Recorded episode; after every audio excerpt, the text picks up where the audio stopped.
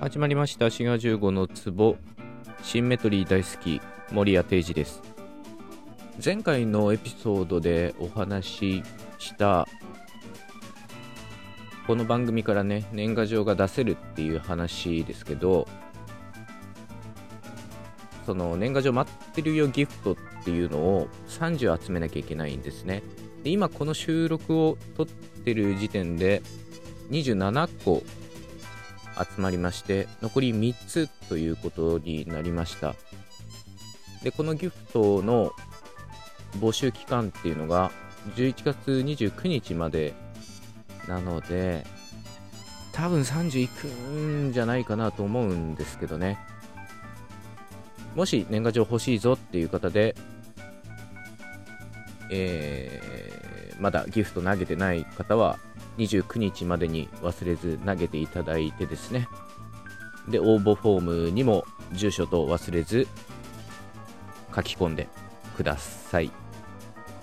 よろしくお願いします。多分残り3つなんでね。いけると思うんですけどね。えー、お便りです。りょうすけさんからいただきました。えー、ちょっと待ってくださいね。えー、はい、ギフトと一緒にいただきました。えー、これはね、昔のトークで、あの関連エピソードで貼っつけておきますけど、形容詞が、日本語の形容詞が閉じたクラスだっていう話をしてるんですね。閉じたクラスっていうのは、あんまり新規メンバーを募集しないような品詞のことで、例えば名詞っていうのはまあ、日本語に限らずかもしれないですけど、開いたクラスなんですね。もうどんどんどんどん外来語含め新規メンバーが追加されてるんですが、日本語の形容詞は少なくとも閉じたクラスで、あんまり新しい要素を取り込まないんですよね。なので、エモいとかそういったものは、まあ、あるいはチルいとかね、そういったものに嫌悪感を覚えるのは、日本語の形容詞が閉じたクラスであるからだっていう、えー、お話をしております。で、それについてのお便りです。えー、2つ疑問があるということで、1個目。なんで、えー、するとかなをつけて、動詞や形容動詞として新しい言葉を作ることにはオープンなのに、いは許容しないのかについて、その理由は言語学的に説明がつくのでしょうか？例えばですけど、まあ、チャージするとかね、グロテスクなとか、こういった動詞とか形容動詞であれば、新規メンバー募集中みたいな感じなんですけど、さっき言ったようにエモいとかチルいとかっていうのは、まあ、新規メンバー募集してなくって、昔ながらのメンバーでやってると。で、これはなんでなのかっていうのが一個ご質問としていただいております。で、二つ目のご質問は、なんで私は嬉しがってナウイを使っていたのに、エモいを苦々しく思うのか。日本語話者としてのキャリアが3倍になったので、いいをつけたらあかんという言語規範意識が確立したからなのでしょうかという、えー、2つご質問いただいております。で、2個目から先にお答えするとですね、まあ、なんでしょうね。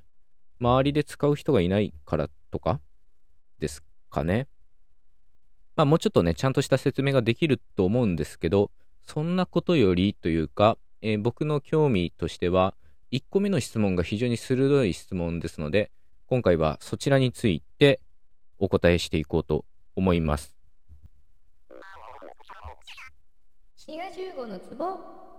なんでチャージするとか、グロテスクだとかね、こういった動詞や形容動詞は新規メンバー募集してて、エモいとか、まあ、あるいはナウイとかね、そういったものが受け入れられづらいかというと、これは、動詞のするや形容動詞のだっていうのが、これが接語で、形容詞のいっていうのが接字だからっていうふうに説明できるんじゃないかなと思います。まあ、するはちょっと置いといて、まあ、するは相当独立性がより高いと思います。一番高いと思うんですけど、ちょっと形容動詞と形容詞のね、対象ということで話を進めていきます。まあ、形容動詞っていうのは、例えば、静かだみたいなものですね。で、いわゆる連帯形は静かなというふうになるわけですけど、この形容動詞のだっていうのは、接合ということができると思います。まあ、接合が何なのかっていうのは、最近接合と接字の話をしたエピソードがあるので、まあ、もしかしたら先にそっちを聞いていただいた方がいいかもしれないです。一方、寒いみたいな形容詞のいっていうのは接字です。で、大まかに言って、接語の方が独立性が高くって、接字の方が、まあ、より、その、従属的っていうか依存してるんですよね。くっつき度合いが強いと言ってもいいかもしれないです。で、その、接語と接字の話をしたエピソードでも言ってるんですけど、接語っていうのは、まあ、いくつか基準があるんですけど、一つは、様々な品詞につくことができるっていうのがあって、このだっていうのは、静かだっていうふうに、形容動詞を作る働きもあるんですけど、学生だとか、魚だみたいに名詞につくことができるんですよね。で、こういうふうにいろんな品詞につくことができるものは、まあ、一個、節字の、節字ちゃうわ。節語の、その、特徴としてあります。で、一方、寒いのいいみたいなものは、これはもう形容詞にしか出てこないものです。まあ、もっと言うと、節字の中でも、屈折節字って言われるもので、より形容詞に必須なものなんですよね。なので、この形容動詞のだっていうのは、いろんな品詞につくことができるような、その、接語なので、まあ、外来語なり、まあ、あるいは漢語とかね、様々な要素にくっつくことができるんだと思います。一方、いっていうのは、もっと形容詞に本来的な切字っていうかな、本来的って言っていいかわかんないですけど、まあそういったものなので、容易に他の要素につくことができないんですね。まあ、こういうふうに接語と接字で、まあ、レベルが違うということができると思います。で、この形容動詞と形容詞の違いが現れるのは、例えば、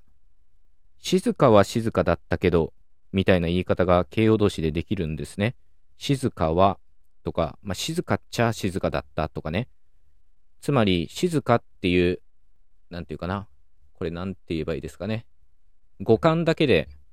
こう、ある意味、独立できるんですよね。で、それに和とかつくことができるんですけど、形容詞の方はそうはいかなくって、寒いは寒かったとか、寒いっちゃ寒いみたいに、いっていうのを伴わないと、和とかつけることはできません。形容動詞と同じように、寒は寒いとか、まあどう転んでも言えないんですよね。そういったことからも、この形容動詞と形容詞は、まあだといいのその接合か接字かっていうのもあるし、まあ今言ったように、その五感の独立性っていうのもかなり程度が違うんですよね。そういったわけで、形容動詞と形容詞っていうのは、まあ、例えば日本語教育だったら、な形容詞といい形容詞っていうふうに言われるぐらい、その機能が似てたりするんですけど、まあかなり、その文法的な違いっていうのは大きいものがあると思います。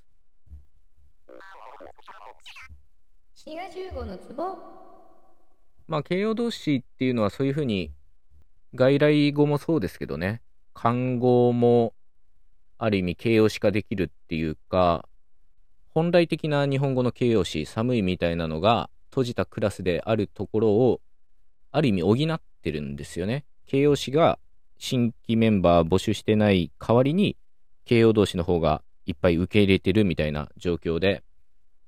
まあ結構うまく折り合いはついていると思います。が、まあ、時々ね、ナウイとか、エモいとか、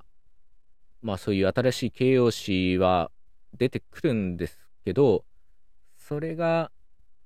うんすべての話者に受け入れられてるかというと、そうでもないとこはあるし、まあ、あるいは世代を超えてこう、脈々と受け継がれてもいないんじゃないかな。まあ、僕がちょっと思い浮かぶのは、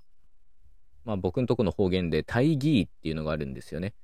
まあ、これは大義だっていう、もともと大義っていう漢語なわけですけど、それが形容詞化して、大義買ったみたいな言い方になるんですけど、まあ、せいぜいそれぐらいかなと思います。まあ、このことからもですね、形容詞っていうのは非常に閉じたクラスであるわけなんですけど、まあ、形容動詞と形容詞がね、文法的にどういった違いがあるかっていうのを今回メインにお話しいたしました。まあ、ちょっと踏み込んだ話といえば踏み込んだ話でした。